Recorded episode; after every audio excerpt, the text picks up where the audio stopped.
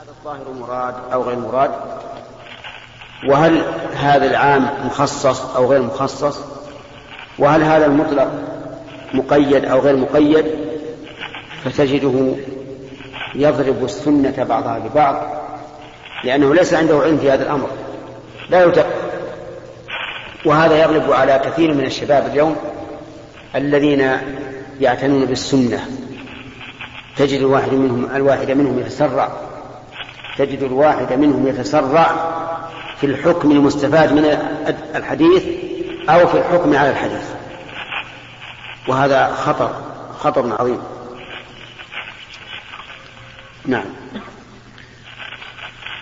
وفي ترجمة أحمد بن عبد الجليل من تاريخ بغداد للخطيب. طيب يقول مهما بلغت في العلم فتذكر كم ترك الأول للآخر هذا طيب لكن نقول إن أحسن من ذلك مهما بلغت في العلم فتذكر قول الله عز وجل وفوق كل ذي علم عليم. لأن هذا من القرآن. وأوضح في الدلالة من قول الأول كم ترك الأول للآخر. كلما بلغت في العلم فتذكر. وفوق كل ذي علم عليم. وتذكر الآية الأخرى وما أوتيتم من العلم إلا قليلا. نعم. وفي ترجمة أحمد بن عبد الجليل من تاريخ بغداد للخطيب ذكر من قصيدة الله لا يكون السري مثل الدني لا ولا ذو الذكاء مثل مثل الغبي. قيمة المرء كلما أحسن المرء قضاء من الإمام علي. هذا سبق الكلام هذا. لكن لا يكون السري يعني الشريف عالي الهمة مثل الدني. ونفي المماثلة ظاهر. لا ولا للذكاء مثل الغبي. أيضا لا يكون الإنسان الذكي مثل الإنسان الغبي. طيب وبقي ولا ذو العلم مثل الجاهل إلا أن يؤخذ من قوله لا يكون السري مثل الدني لأن لأن ذا العلم سري. أما قول قيمة المرء كلما أحسن المرء كلما أحسن المرء قضاه قضاء من الإمام علي فهو قد سبق قيمة كل امرئ ما يحسنه وسبق تعليقنا عليه. نعم. السادس والعشرون. الرحلة الرحلة للطلب. من لم يكن من لم يكن رحلة لن لن. من؟ من لم يكن لعله له رحلة. نعم. لعله من لم يكن له رحلة. ها؟ إيه بالضم. وأيضا الظاهر فيها سقط العبارة. فكرة السامع والمتكلم. يرجع إلى الأصل.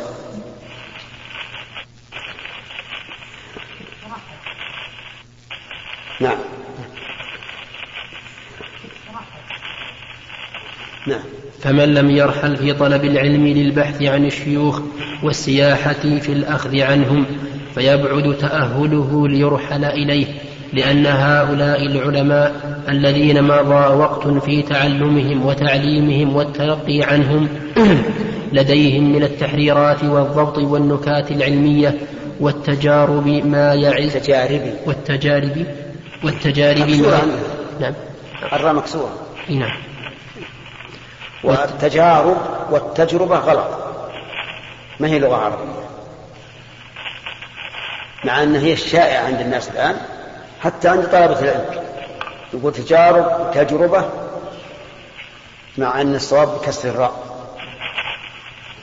قال الشاعر قد جربوه فما زادت تجاربهم أبا قدامة إلا المجد والفناء.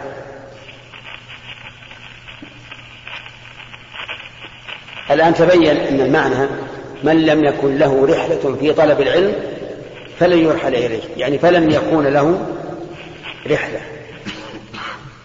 أي لن يرحل إليه. والمعنى أن من لم يبلغ في العلم ما يبلغ فإنه لن يرحل إليه ولن يأتي الناس إليه. نعم.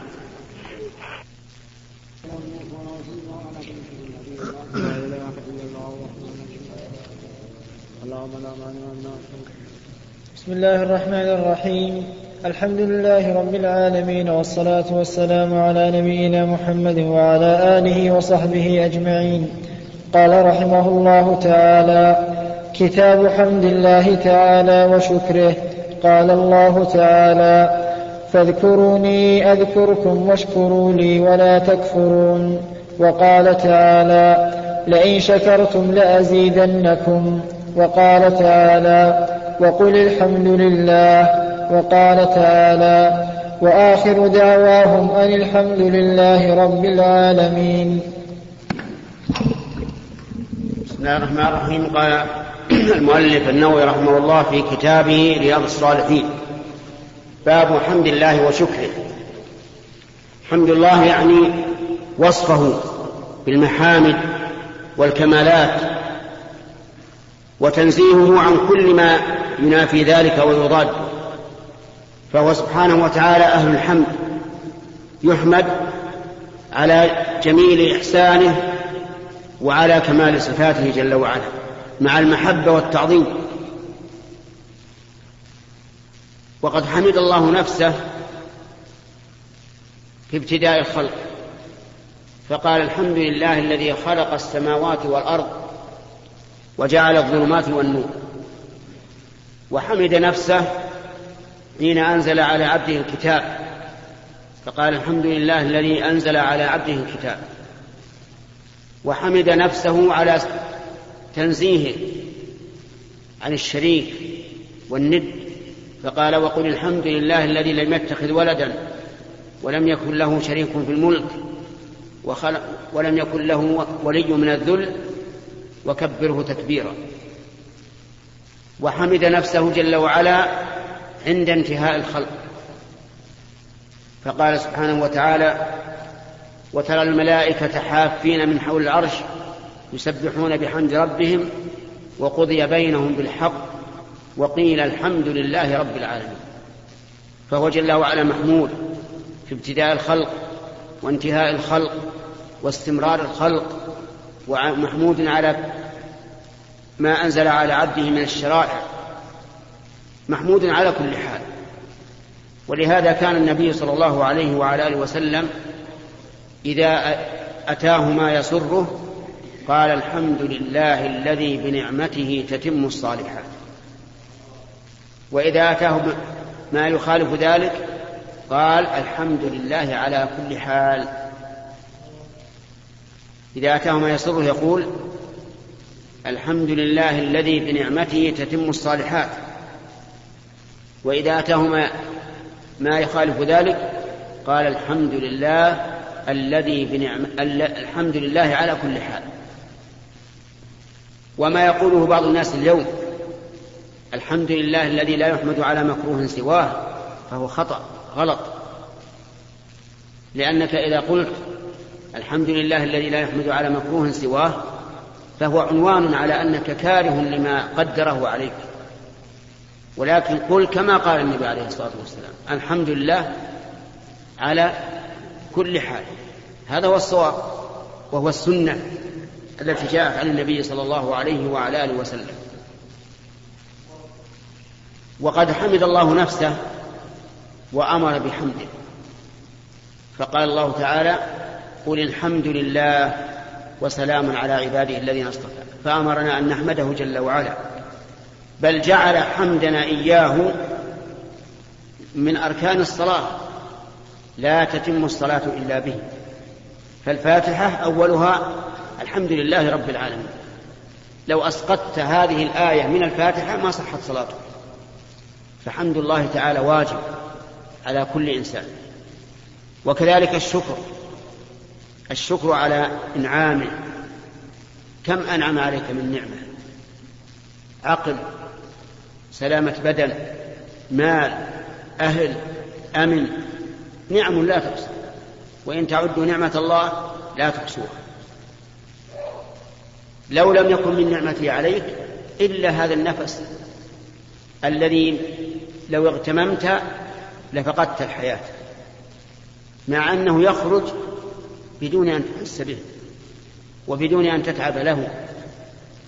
وانظر الذين ابتلوا بضيق النفس. كيف يتكلفون عند إدخال النفس وإخراجه؟ وهذا النفس مستمر دائم. نعمة لا تحصى أبدا. العقل الأولاد المال الدين كل هذه نعم عظيمة يستحق جل وعلا أن يشكر عليها. والشكر قال أهل العلم هو القيام بطاعة المنعم. هذا الشكر. أن تقوم بطاعة المنعم. ولا سيما جنس هذه النعمة. فإذا أنعم الله عليك بمال فليكن عليك أثر هذا المال. في لباسك في بيتك في مركوبك في صدقاتك في نفقاتك. ليرى عليك أثر نعمة الله عليك بهذا المال. في العلم إذا أنعم الله عليك بعلم فليرى عليك أثر هذا العلم. من نشره بين الناس وتعليم الناس والدعوة إلى الله عز وجل وغير ذلك. فالشكر يكون من جنس النعمة التي أنعم الله بها عليك أو أو بأعم. إذا فمن عصى الله فإنه لم يقم بشكر نعمة الله. كافر بنعمة الله والعياذ بالله. قال الله تعالى ألم تر إلى الذين بدلوا نعمة الله كفرا وأحلوا قومهم دار البوار جهنم يصلونها وبئس القرار. فالعاصي لم يقم بشكر بشكر نعمة الله عز وجل وينقص من شكره بقدر ما أتى من المعصية. حتى لو قال الإنسان بلسانه أشكر الله الشكر لله وهو يعصي الله فإنه لم يصدق فيما قال. الشكر القيام بطاعة المنعم والشكر له فائدتان عظيمتان. منها الاعتراف لله تعالى بحقه وفضله وإحسانه.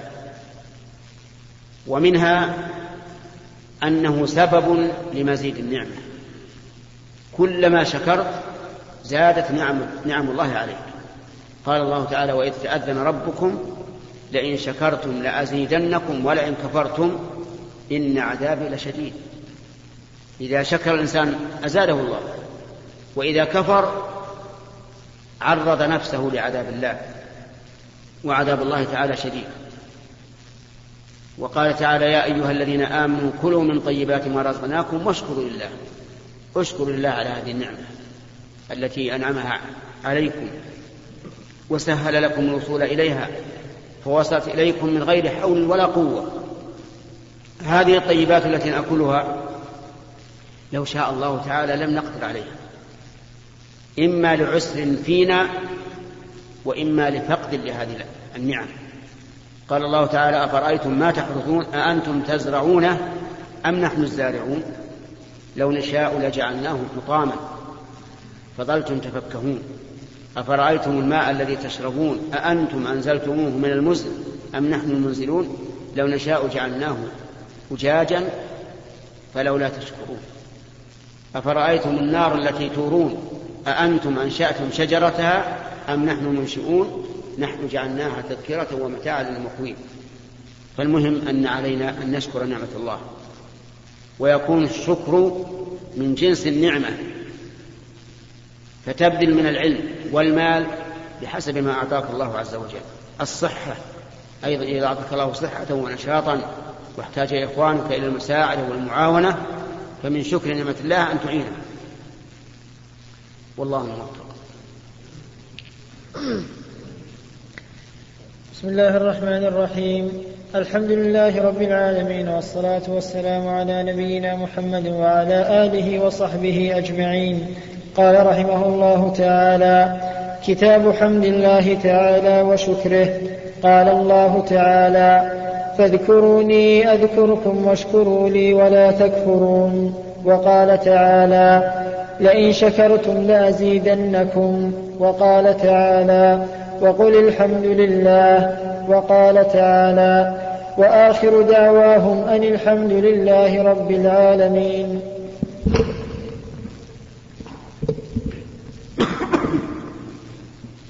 قال المؤلف النووي رحمه الله في كتابه رياض الصالحين كتاب حمد الله وشكره وقد سبق الكلام على هذا ولكننا لم نتكلم على الآية الأولى وهي قوله تبارك وتعالى فاذكروني أذكركم واشكروني ولا تكفرون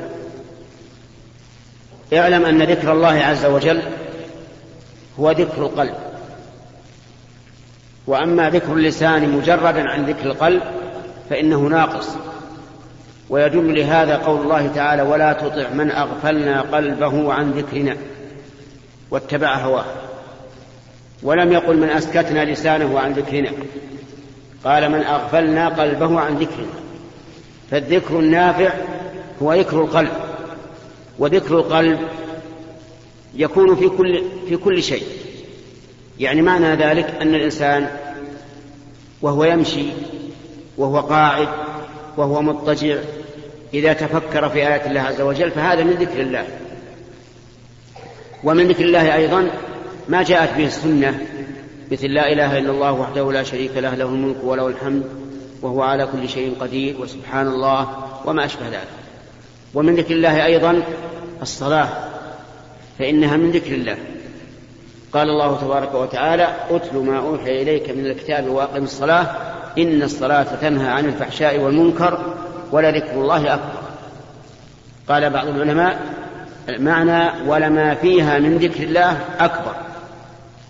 فعلى كل حال ينبغي للإنسان عند ذكر الله بلسانه أن يكون ذاكرا لله بقلبه حتى يتطابق القلب واللسان وتحصل الفائدة لأنه لأن مجرد الذكر باللسان ينفع الإنسان ولكنه ناقص.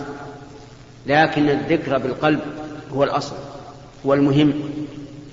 واعلم أن الله تعالى يقول اذكروني أذكركم.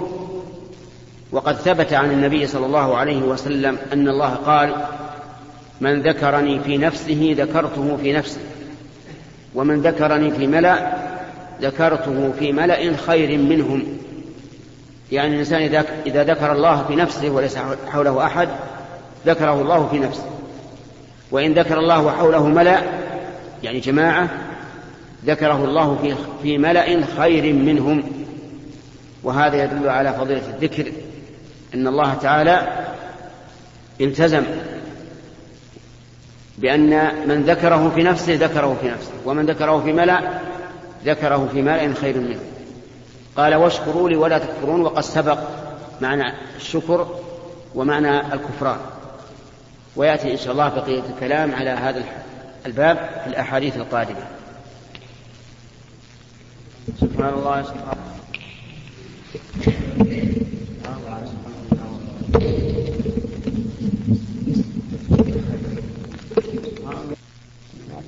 ولا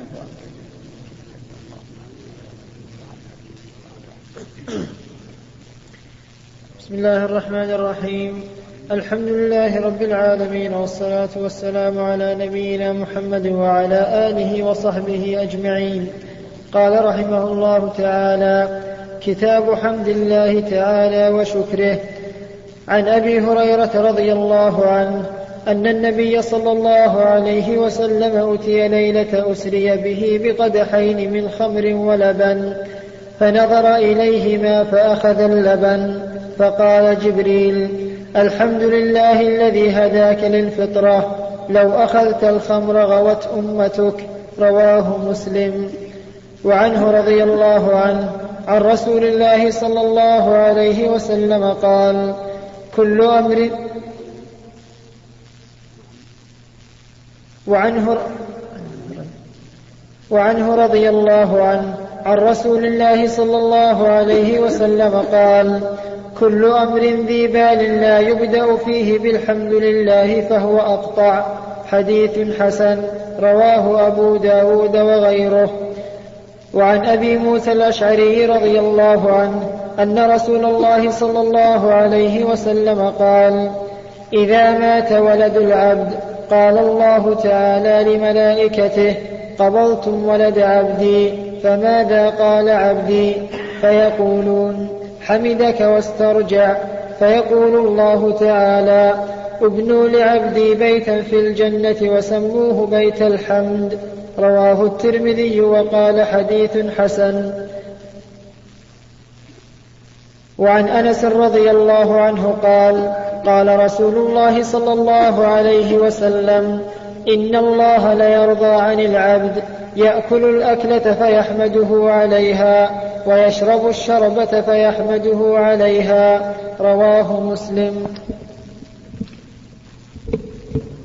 بسم الله الرحمن الرحيم. هذه أحاديث ذكرها المؤلف رحمه الله في باب فضل حمد الله تعالى وشكره. ومن المعلوم لنا جميعا أن كل ما بنا من نعمة فمن الله عز وجل.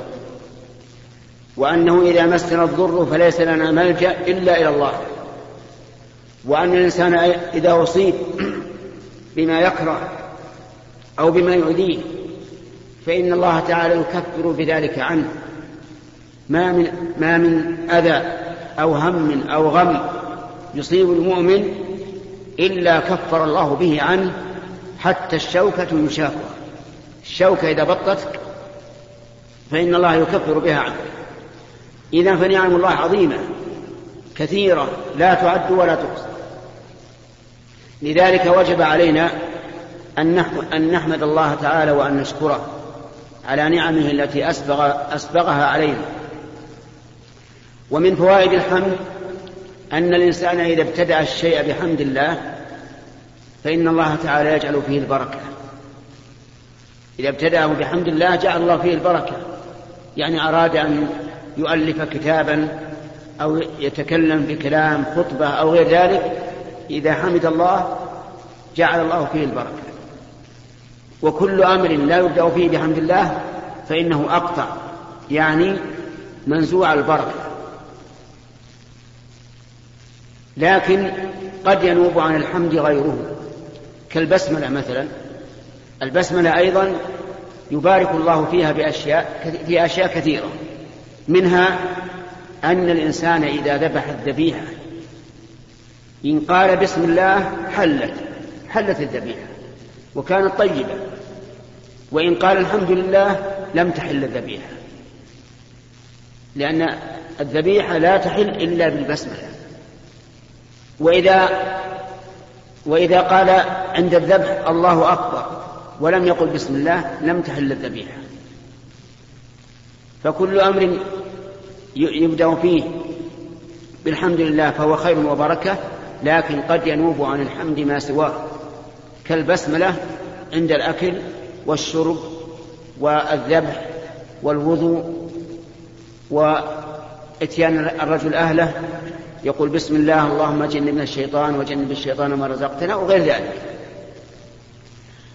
ومن فوائد الحمد أن الله سبحانه وتعالى يرضى عن العبد إذا أكل الأكلة أن يحمده عليها وإذا شرب الشربة أن يحمده أن يحمده عليها. فما هي الأكلة؟ هل هي الوجبة؟ أو كل ردة يردها الإنسان إلى فمه فهي أكلة؟ الحديث محتمل. وكان الإمام أحمد بن حنبل رحمه الله كلما أكل ردة قال الحمد لله. فقيل له يا أبا عبد الله ما هذا؟ قال أكل وحمد خير من أكل وسكوت. أكل وحمد خير من أكل وسكوت. وكأن الإمام أحمد رحمه الله رأى أن الأكلة هي الردة. وعلى هذا فيكون حمد الإنسان على طعامه كثيرا. لكن أكثر العلماء يقولون إن الأكلة هي الوجبة تجلس على الطعام إذا خلصت تقول الحمد لله. والحمد كله خير. فهذه من فوائد الحمد. أنه إذا حمد الإنسان على أكله وشربه كان ذلك سببا لرضا الله عز وجل عنه. نسأل الله أن يجعل يحل علينا وعليكم الرضا. إنه على كل شيء قدير.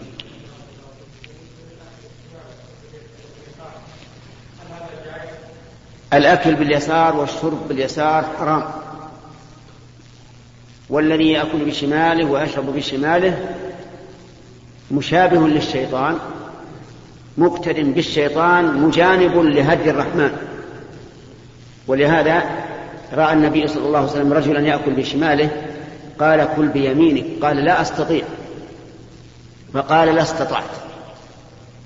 فشلت يمينه وصار لا يستطيع أن يرفعها إلى فمه وهذا يدل على أن الإنسان يجب عليه أن يأكل باليمين ويشرب باليمين.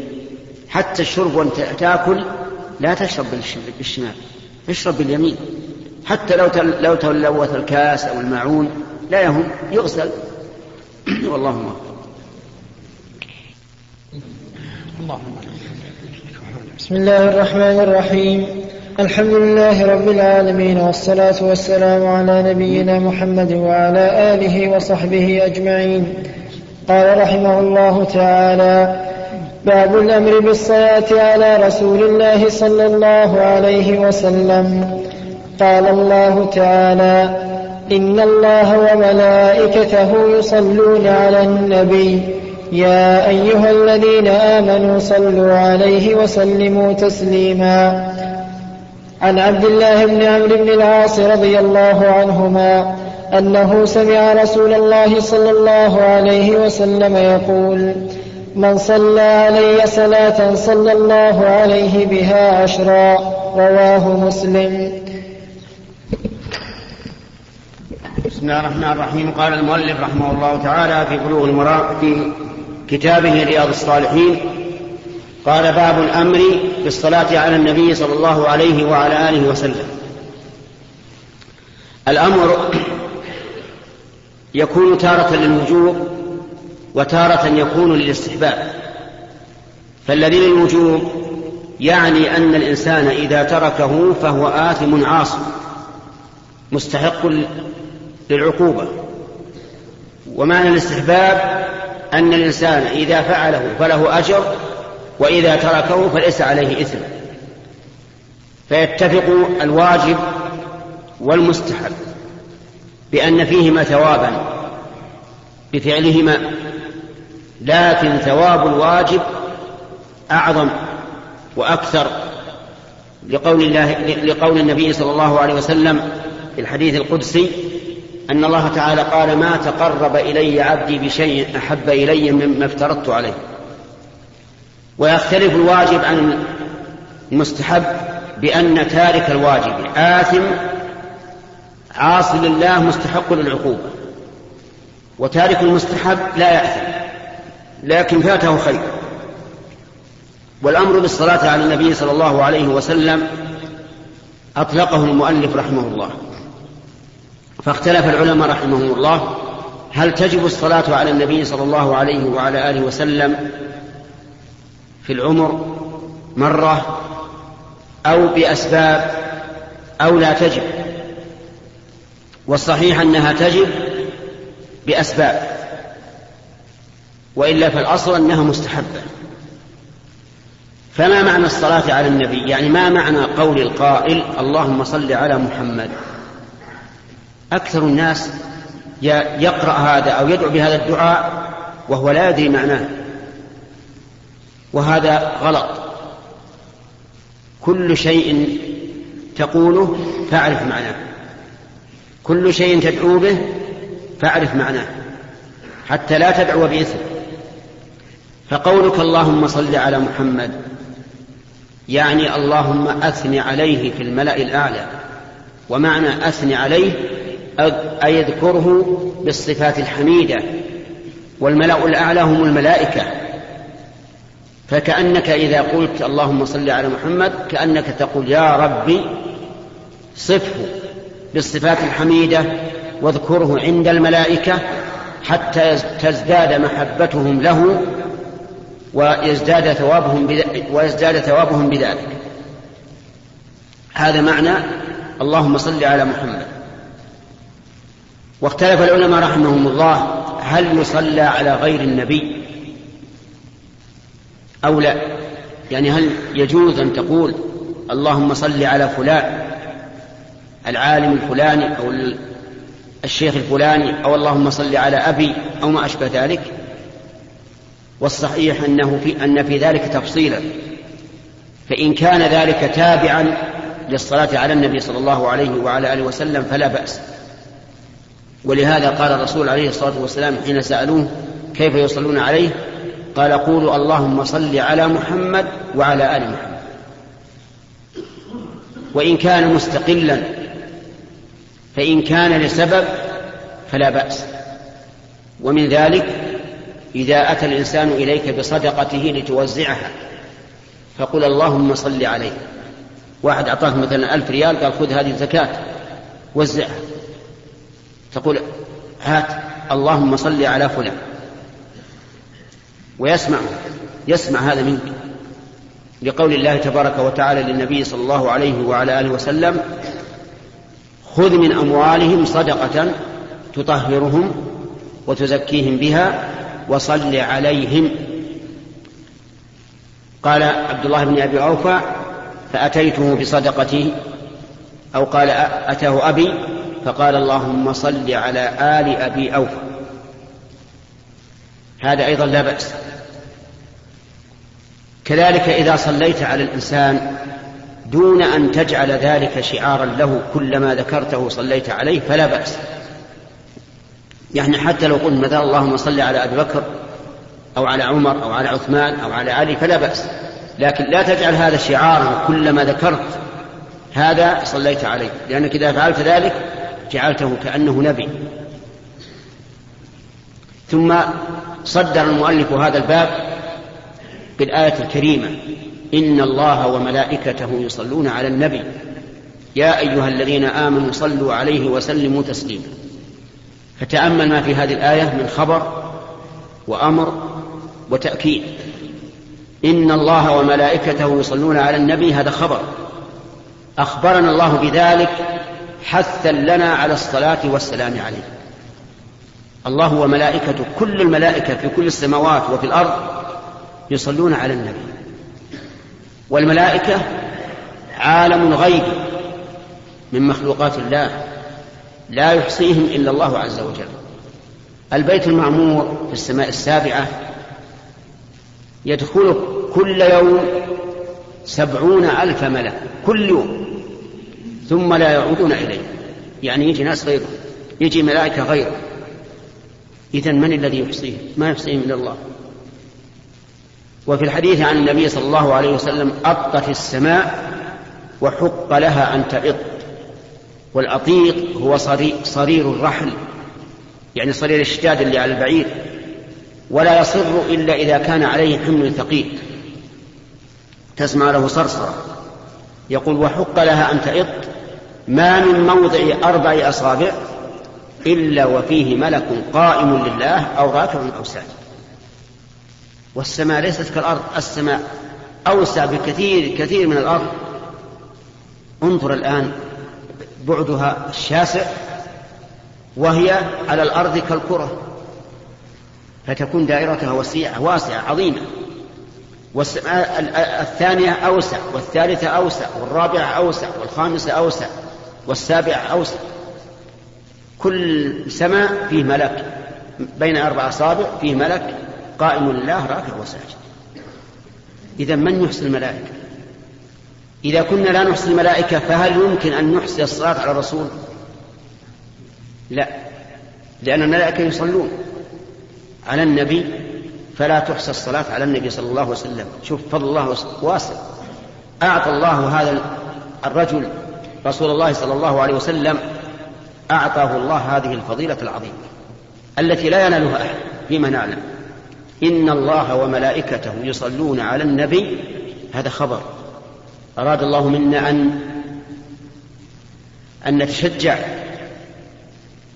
ولهذا قال بعده يا أيها الذين آمنوا بمقتضى إيمانكم صلوا عليه. وجه الخطاب لنا بصفة الإيمان. لأن الإيمان هو الذي يحمل الإنسان على امتثال الأمر. يا أيها الذين آمنوا صلوا عليه وسلموا تسليما. صلاة وسلام. صلوا عليه ادعوا الله أن يثني عليه في الملأ الأعلى وسلموا تسليما ادعوا الله تعالى أن يسلمه تسليما تاما منين يسلمه؟ في حياته يسلمه من الآفات الجسدية والآفات المعنوية وفي موت بعد موته من الآفات المعنوية بمعنى أن تسلم شريعته من أن يقضي عليها قاضي أو ينسخها ناسخ.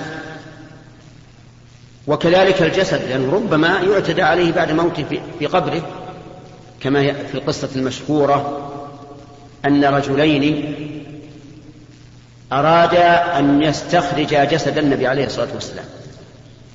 فنزل المدينة رجلان غريبان. نزل المدينة وبدأ يحفران من تحت الأرض. حفرة يحفران من تحت الأرض حتى ليتوصلا إلى قبر النبي عليه الصلاة والسلام فيأخذ جسده الشريف. فبقي على ذلك مدة. فأري أحد الملوك في المنام أن رجلين يحفران ليصل إلى جسد النبي صلى الله عليه وعلى آله وسلم ويأخذاه فاهتم لذلك اهتماما عظيما. ثم ارتحل إلى المدينة. ارتحل إلى المدينة وصل المدينة. فمن يعلم هذين الرجلين؟ كيف يتوصل إلى معرفتهم فقال لأمير المدينة ادع لي جميع أهل المدينة. لأنه في المنام إما وصفا له أو رآهما في المنام وعرفهما فقال ادع لي أهل المدينة فدعاهم أطعمهم ومشي. ما رأى الرجلين فقال ادع لي أهل المدينة. دعاهم. أظن مرتين أو ثلاثة. ولم يرى الرجلين. والرؤيا رآها رؤيا حق. لا بد تكون هذه. فقال أين أهل المدينة؟ قالوا ما في أحد. فيه رجلان غريبان في المسجد. يعني لا ليس لهما قيمة. قال هاتوه فجيء بهما فإذا هما اللذان رآهما في المنام. فعرفهما. ثم أمر بأن يحفر إلى تخوم الأرض. حفرة. على جوانب الحجرة التي فيها قبر النبي عليه الصلاة والسلام قبل أن تكون حجرة بناية. ثم صبها بالنحاس والرصاص. حتى يحمي الله قبر آه، جسد هذا النبي الكريم. فصب الرصاص إلى الأرض. ولهذا قبر النبي عليه الصلاة والسلام محفوظ حفظا تاما.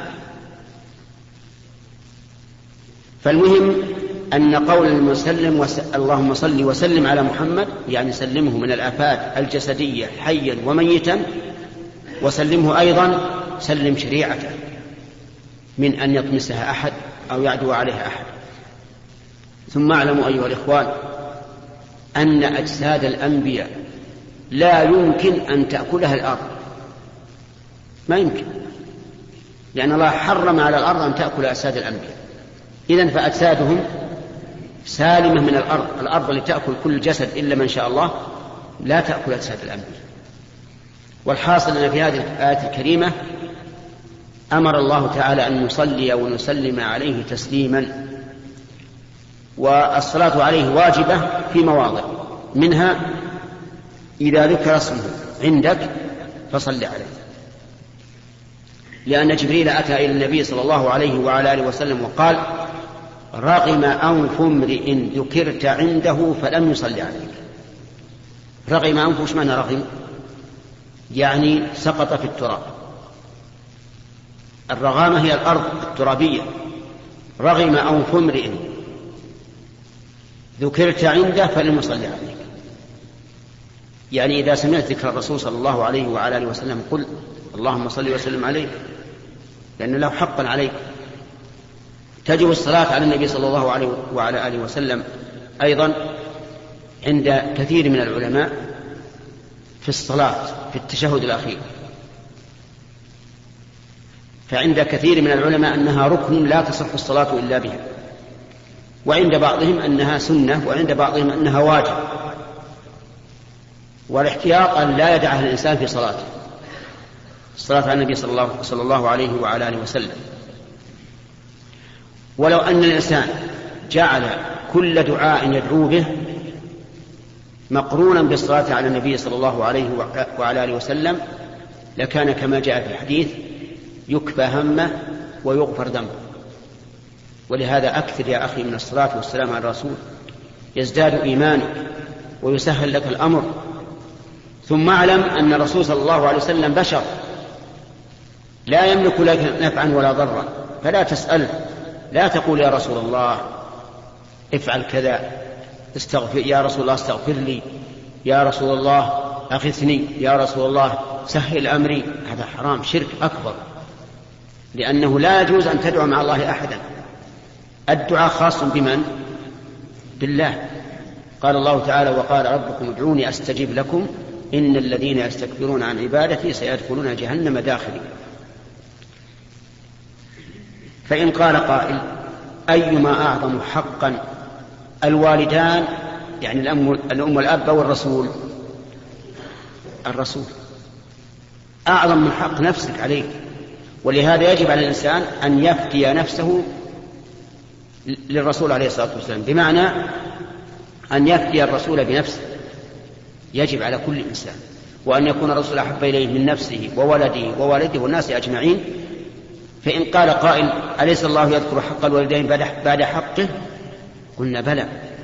قال الله تعالى وقال ربك ألا تعبدوا إلا إياه وبالوالدين إحسانا. ولكن حق الرسول مذكور في حق الله. لأن عبادة الله لا تتم إلا بالإخلاص لله والمتابعة لرسول الله صلى الله عليه وسلم. والله موفق. لا. بسم الله الرحمن الرحيم. الحمد لله رب العالمين والصلاة والسلام على نبينا محمد وعلى آله وصحبه أجمعين. قال رحمه الله تعالى باب الأمر بالصلاة على رسول الله صلى الله عليه وسلم. قال الله تعالى إن الله وملائكته يصلون على النبي. يا أيها الذين آمنوا صلوا عليه وسلموا تسليما.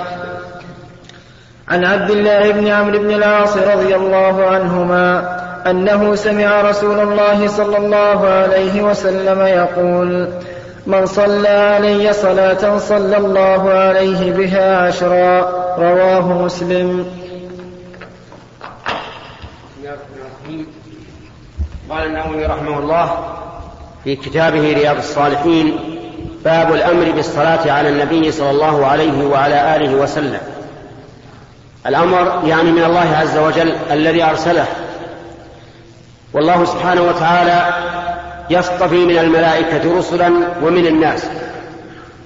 والله عز وجل يخلق ما يشاء ويختار.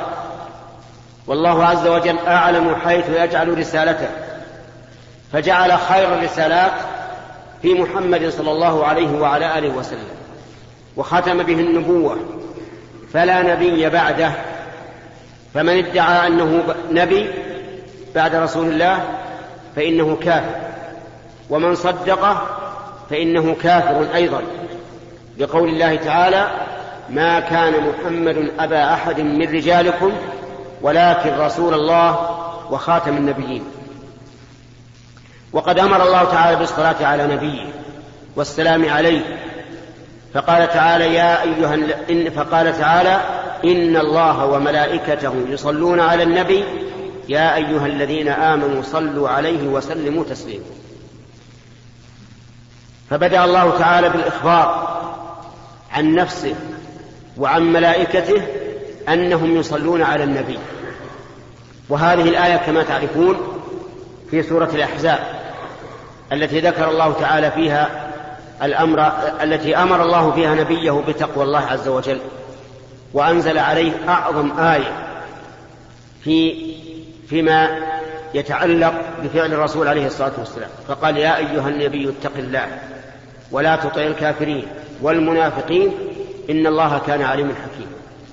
وقال الله تبارك وتعالى له وإذ تقول للذي أنعم الله عليه وأنعمت عليه أمسك عليك زوجك واتق الله وتخفي في نفسك ما الله مبديه وتخشى الناس والله أحق أن تخشاه.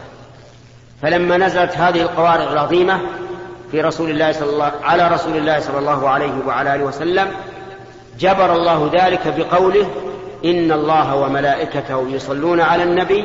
يا أيها الذين آمنوا صلوا عليه وسلموا تسليما. وبقوله إن الذين يؤذون الله ورسوله لعنهم الله في الدنيا والآخرة وأعد لهم عذابا مهينا. فانجبرت هذه القوارع التي نزلت من الله تعالى في حق رسول الله صلى الله عليه وعلى آله وسلم. وقوله وملائكته يشمل كل ملك في السماوات والأرض. كل ملك ملك في السماوات والأرض فإنه يصلي على النبي صلى الله عليه وعلى آله وسلم. ومعنى الصلاة عليه أن أن نعم معنى الصلاة من الله على رسوله الثناء عليه في الملأ الأعلى. يعني أن الله يمدحه ويثني عليه.